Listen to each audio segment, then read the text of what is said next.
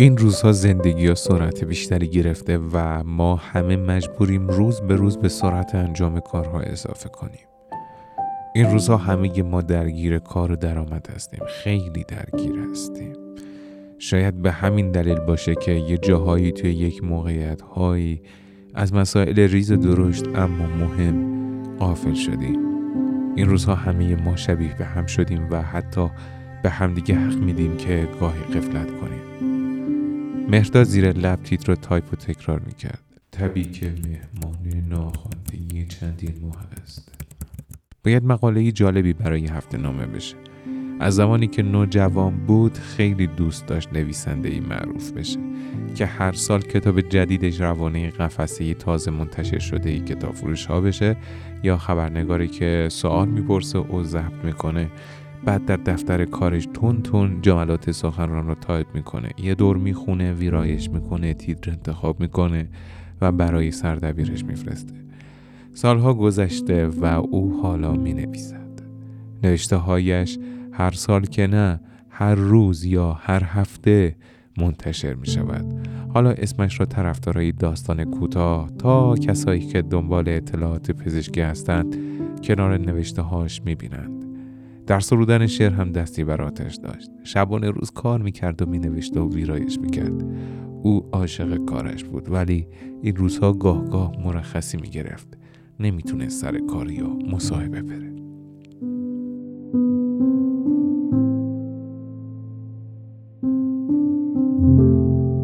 رضا از قسمت اقتصادی بهش خبر داد که ثبت نام شاهین رو قرار یه ماه دیگه باز کنن. توی تقویم برای خودش ریمایندر گذاشته بود. در تکاپوی آماده کردن پولش بود. اما تنها دلیل کار کردن خستگی ناپذیرش فقط این نبود. مهرداد حیات خودش رو در چاپ شدن مطالبش و خوانده شدنش می‌دونست. اینکه هر روز زیر ستونی از نوشته و شعر و گزارش نام مهرداد سمیعی نوشته می‌شد یعنی او هنوز هست.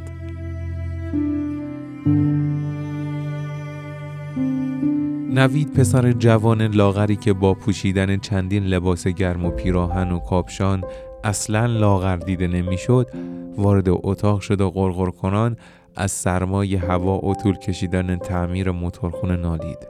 نگاهی به مهرداد انداخت.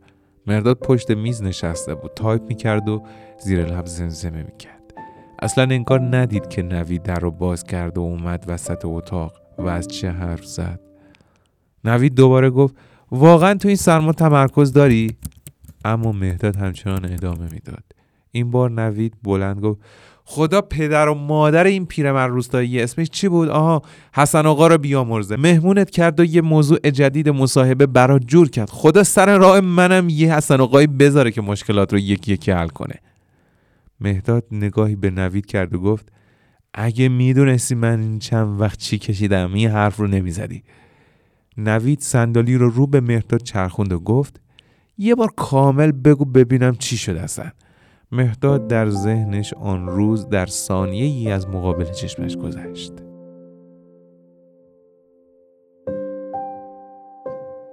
مهداد یادش اومد پشت همین میزش نشسته بود. لپتاپ جلوش باز بود و نوتیف شارژ 15 درصد لپتاپ چشمش رو از خطوط به روی میز دنبال شارژر کشوند و دید دو لیوان چایی که براش آوردن سرد شده و شارژر زیر کاغذ دفترچه لبش پیداست. سیم شارژر رو به سمت خودش کشید که خودکارش قل خورد و افتاد روی زمین و همین هین تلفن مهداد زنگ خورد. مهداد کاغذ و پوشه رو تکان می‌داد و با صدا و نور گوشی به موبایلش رسید. آخر دست پشت لپتاپ پیداش کرد و جواب داد. خواهرش بود. از او خواست تا همراهشان به روستا بره و در جشن شب یلدا شرکت کنه. اما مهداد که فرصت سرخاراندن نداشت از او معذرت خواهی کرد. خواهر مهداد کمی ناراحت شده بود اصراری نکرد و خدافزی کرد. می‌دونست وقتی اون میگه سرش حسابی شلوغه یعنی حتی لیوان چاییش هم سر شده روی میز مونده.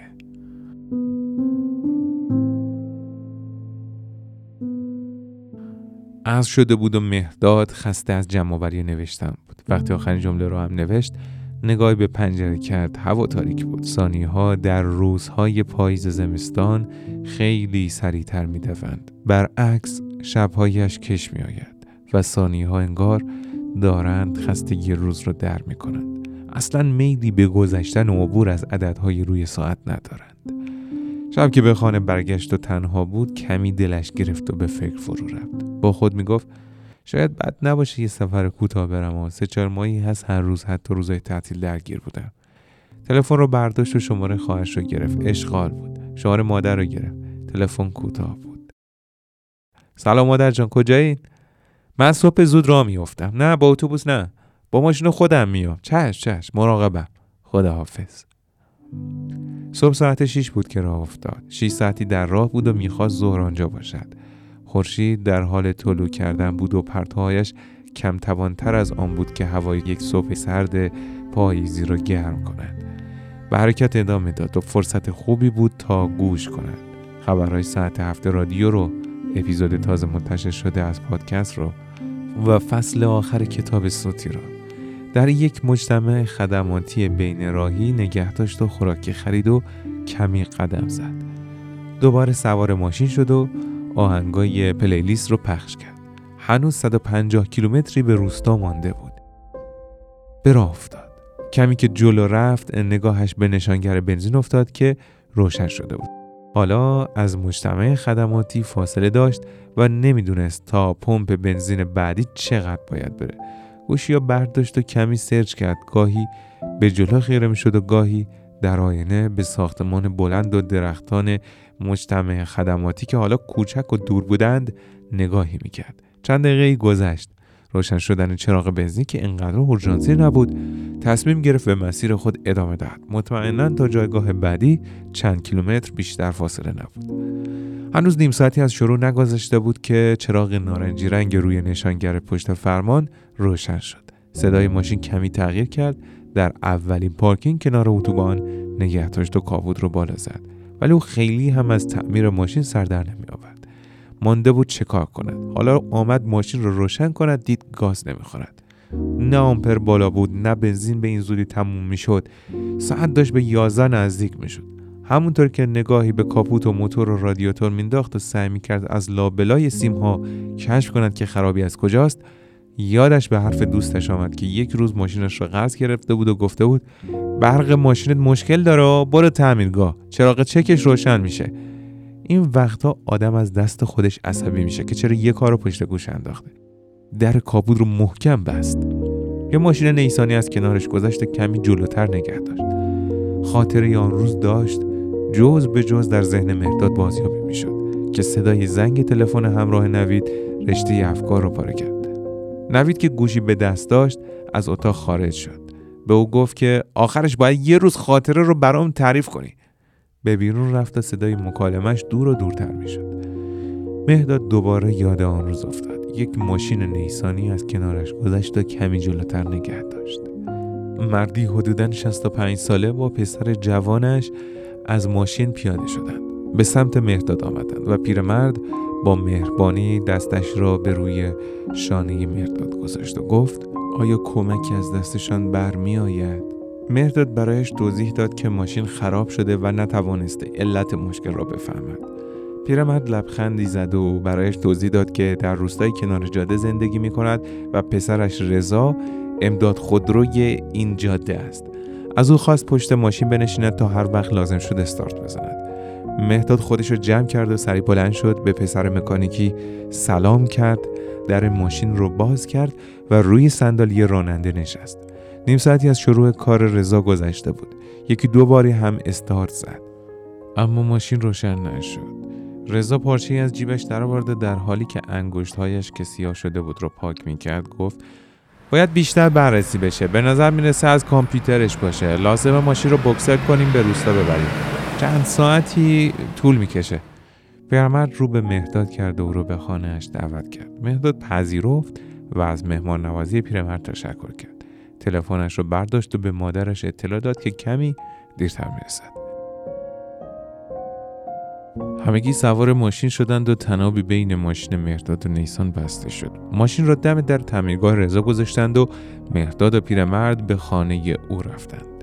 وقتی نزدیک محل شدند اهالی کوچه سلام می کردند و پیرمرد رو مشدی حسن خطاب می کردند مهرداد تازه متوجه شد که حتی نام او را نپرسیده بود. خانه حیات بزرگی داشت که در وسط آن حوز آبی رنگی که آبش یخ بسته بود و دور تا دورش درخت های مو و تعدادی درخت دیگر که معلوم نبود چه میوهی دارند خودنمایی می‌کرد. برگ درختها ریخته بود و تشخیص درختها سخت بود. کنار خانهشان یه آقال کوچک برای دو گاو و دو گوسفند داشتند. مشهدی حسن داشت برایش توضیح می‌داد که این گوسفندها رو داشتیم این گوسالم تازه به دنیا آمده مهرداد گفتش که امکانش هست من یه لیوان شیر تازه بخورم. پیرمرد گفتش که دو سه روزی بوده که اصلا گاو رو ندوشیدیم. ولی اگه مهمانمون بخواد به روی چشم چرا که نه؟ مهرداد از توی کولش یه لیوان در آورد و سریع گفت آقا با اجازه. و شیر رو از داخل ظرفی که تازه دوشیده بود برداشت و یک جا سر کشید. مشهدی سر لبخندی زد و گفتش جوون اجازه بده شیر رو بجوشیم بعد می‌خوریم. این شبکه بهداشت ما به ورزش همش میگه که آقا بعد اول شیر و گوشت رو خوب پخت و جوشون بعد خورد. در حالی که مهداد شیر خورده بود گفت درست میگی پدر جان خودم هم همیشه شیر رو میجوشونم ولی این لیوان شیر یه طعم دیگه داره. حرارت ببینه دیگه این طعمو نداره. بعد از ناهار ماشین مهداد تمام مونده بود. به اصرار مبلغی به رضا بابت تعمیر داد و راهی جاده شد. یک ساعت بعد به روستا نزد بقیه خانواده رسید و شب هنگام یلدا را جشن گرفتند. چند روزی گذشت. نمی شود در روستا باشی و دست به کار نشی. یا آن می‌بینید داری سیرها رو میدی که کشت کنن یا کنار راه آب ساعتها قدم زدی یا پشت موتور داری میری سر زمین. یک روز صبح که بیدار شد احساس کرد که کمی بدنش درد می‌کند. انگار در خواب چند برابر روزهای قبلی کار کرده باشد جوری خسته بود و مفاصلش درد می‌کرد که ترجیح داد چند دقیقه بیدار همچنان دراز بکشد. با خودش گفت انگار بدنم خیلی سیاس شده که با چند ساعت کار کنار زمین نمی‌تونم از جام بلند شم. عصر هنگامی که همه خانواده خانه پدر بزرگ جمع شده بودند مهداد از جمع عذرخواهی کرد و به اتاق رفت. تب و سردرد و بیاشتهایی باعث شد تا به اتاق برود و کمی دراز بکشد. مادر کمی نگران شده بود. پیش او آمد و حالش پرسید و وقتی دست روی پیشانیش گذاشت در دلش خیلی نگران شد. اما سعی با چهره آرام به حرف زدن ادامه دهد. مهداد سعی کرد نشان دهد که حالش خوب است و گفت فکر کنم هوا هوا که عوض شده به قول خودت آب به آب شدم یه مسکن بخورم خوب میشه. شاید دیروز تو زهرا خیلی به خودم فشار آوردم. مادر دوباره دستی روی پیشانیش کشید و عرقش رو پاک کرد. از اتاق خارج شد و برای همسرش گفت که باید مهداد رو ببریم درمونگاه خیلی تب داره و بدنش حرق کرده. صبح هم گفته بود کمی بدن درد داره. صدای ریمایندر موبایلش یک بار دیگر مهداد را از خاطرات بیرون کشید. ساعت 14 بود و باید قرص می‌خورد هنگامی که در آبدارخانه قرص را خورد و لیوان آب را سر می‌کشید با خود بلند فکر می‌کرد. واقعا ارزشش رو داشت؟ نتیجه مشخص می‌کنه که واقعا ارزشش رو داشت یا نه. با نگاهی به قرص به یاد درمونگاه روستا افتاد. آن شب با اصرار زیاد مادر و ممانعت مهداد آخر او را به درمانگاه روستا بردند. دکتر خانهش نزدیک درمانگاه بود. در خانهش را زدند اما او خانه نبود. یک بهیار آنجا بود که در کارها به پزشک کمک می‌کرد. بهیار که مهداد را دید گفت اینم لابد آنفولانزا گرفته دیگه. می‌گفت دیروز سه نفر آنفولانزا گرفته بودند. دکتر می‌گفت باید مراقب باشند تا بقیه خانوادهشان مبتلا نشوند. هوا که سرد می‌شود سرماخوردگی آنفولانزا زیاد می‌شود. دکتر توصیه می‌کرده میوه و مایه زیاد بخورند و داروهایی هم تجویز می‌کرده. ولی اهل آن رفته روستای بالایی. و اگر می‌خوان ببینینش می‌تونین برین اونجا یا اینکه صبح زود برمیگرده. مهداد اصرار داشت حالش خوب است و فقط احتیاج به کمی خواب دارد. آن شب در اتاق جداگانه خوابید. صبح زود به او از دفتر روزنامه تلفن کردند و خواستند برای تهیه گزارشی از یک مصاحبه با مسئول حمل و نقل عمومی ساعت سه بعد از ظهر به شهرداری برود. مهرداد هم قبول کرد. با خانواده خداحافظی کرد. به آنها اطمینان داد که حالش خیلی بهتر است. هرچند واقعا اینطور نبود. گفت درد ندارد. فقط کمی تب دارد که با یک مسکن دیگر آن هم خوب می شود. قول داد به شهر که برگشت اول پیش دکتر برود. مسیر شهر را آرامتر از آمدنش به روستا پیمود. اما وقتی به شهر رسید دیگر وقت دکتر رفتن نداشت. فقط رفت خانه دوش گرفت از کش و یک ماسک برداشت به صورتش زد و به سمت شهرداری رفت. در دل کمی آب وجدان داشت. با خود زمزمه می‌کرد. خب همچینم بدم نیستم دیگه. تو جلسه میگم که بقیه مراعات کنن دیگه. ماسک را روی صورتش جابجا کرد تا نفسش از کنارهای ماسک مستقیم به کسی نخورد. جلوی شهرداری نگه داشت. پوشه ها را برداشت و از ماشین پیاده شد. از آن روز دو ماه گذشت. مهداد حالش خوب شده بود دیگر تب و بدن درد نداشت.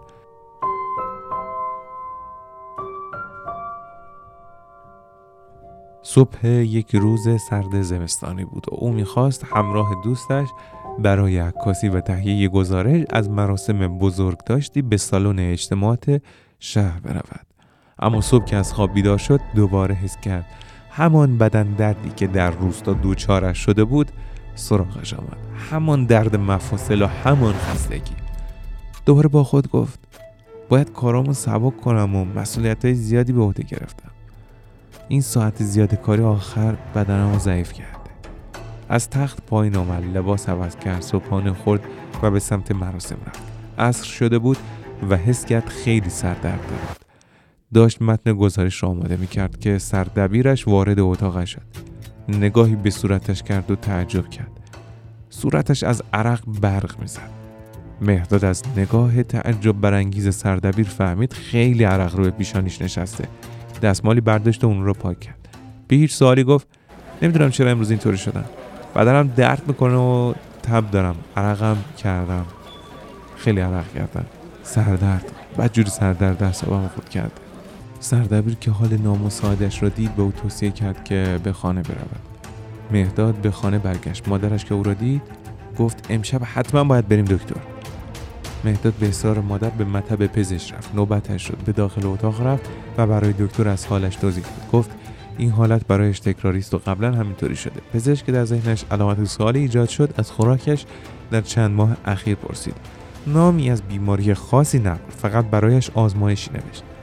مهداد روز بعد به آزمایشگاه رفت. یکی دو روز طول کشید تا جواب آماده شود. جواب به دست مجدد به مطب پزشک رفت و نشست روبروی پزشک. چش دوخته بود به پزشک که روپوش سفیدی تنش بود و موهای جوگندمیش کمی ریخته بود و کم پشت شده بود.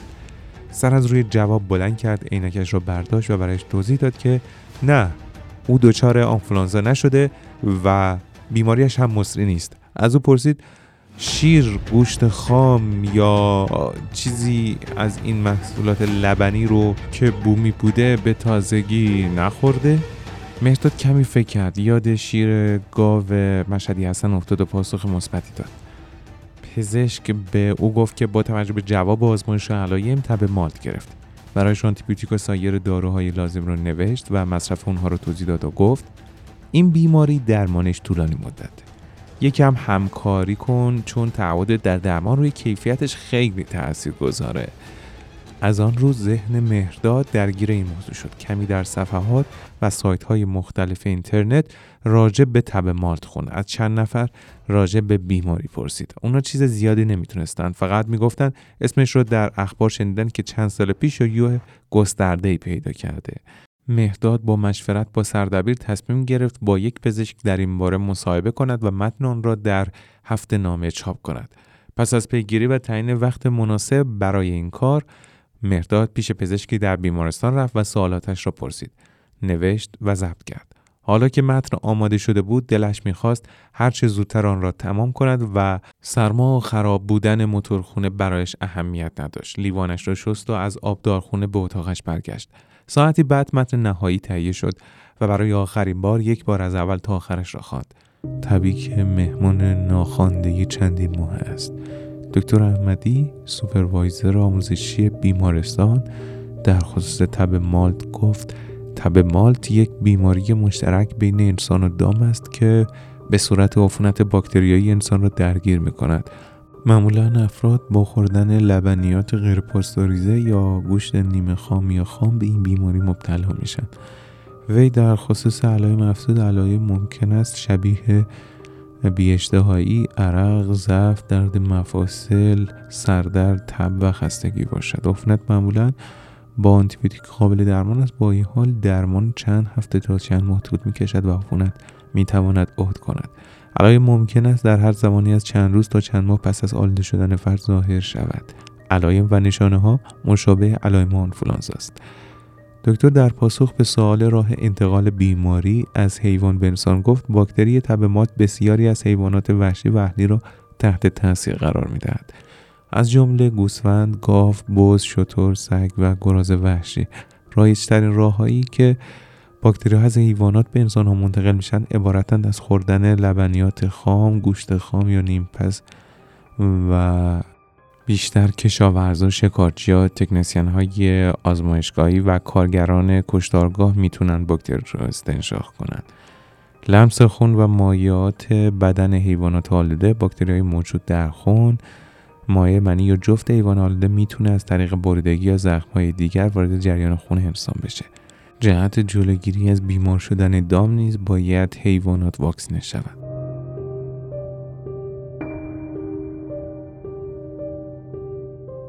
مهداد متن رو چک کرد. به نظرش آماده چاپ ظهر روز بعد برای تمدید اعتبار کارت بانکیش دو ساعت مرخصی گرفت تا به بانک برود. بانک تا دفتر روزنامه کمی فاصله داشت و تصمیم گرفت با اتوبوس برود تا زودتر برسد. در اتوبوس کنار پسر بچه ایستاده بود که هفته نامه رنگی همشهره دستش بود. با یکم دقت و کنجکاوی گوشی برگه را دید که بزرگ کلمه تبیکه مشخص بود. بلافاصله نگاهش به صورت پسر بچه رفت که انگار کنار مهرداد و مشدی حسن نشسته است. ناخواسته لبخندی روی لبش آمد. از اتوبوس که پیاده شد یک باد سرد زمستانی تو صورتش خورد. ولی حالا اسم می کرد آن شب یلدا خراب شدن ماشین قفلت در تعمیر ماشین و عجله در خوردن شیر و همه و همه پازلی شد که به نتیجهش میارزید.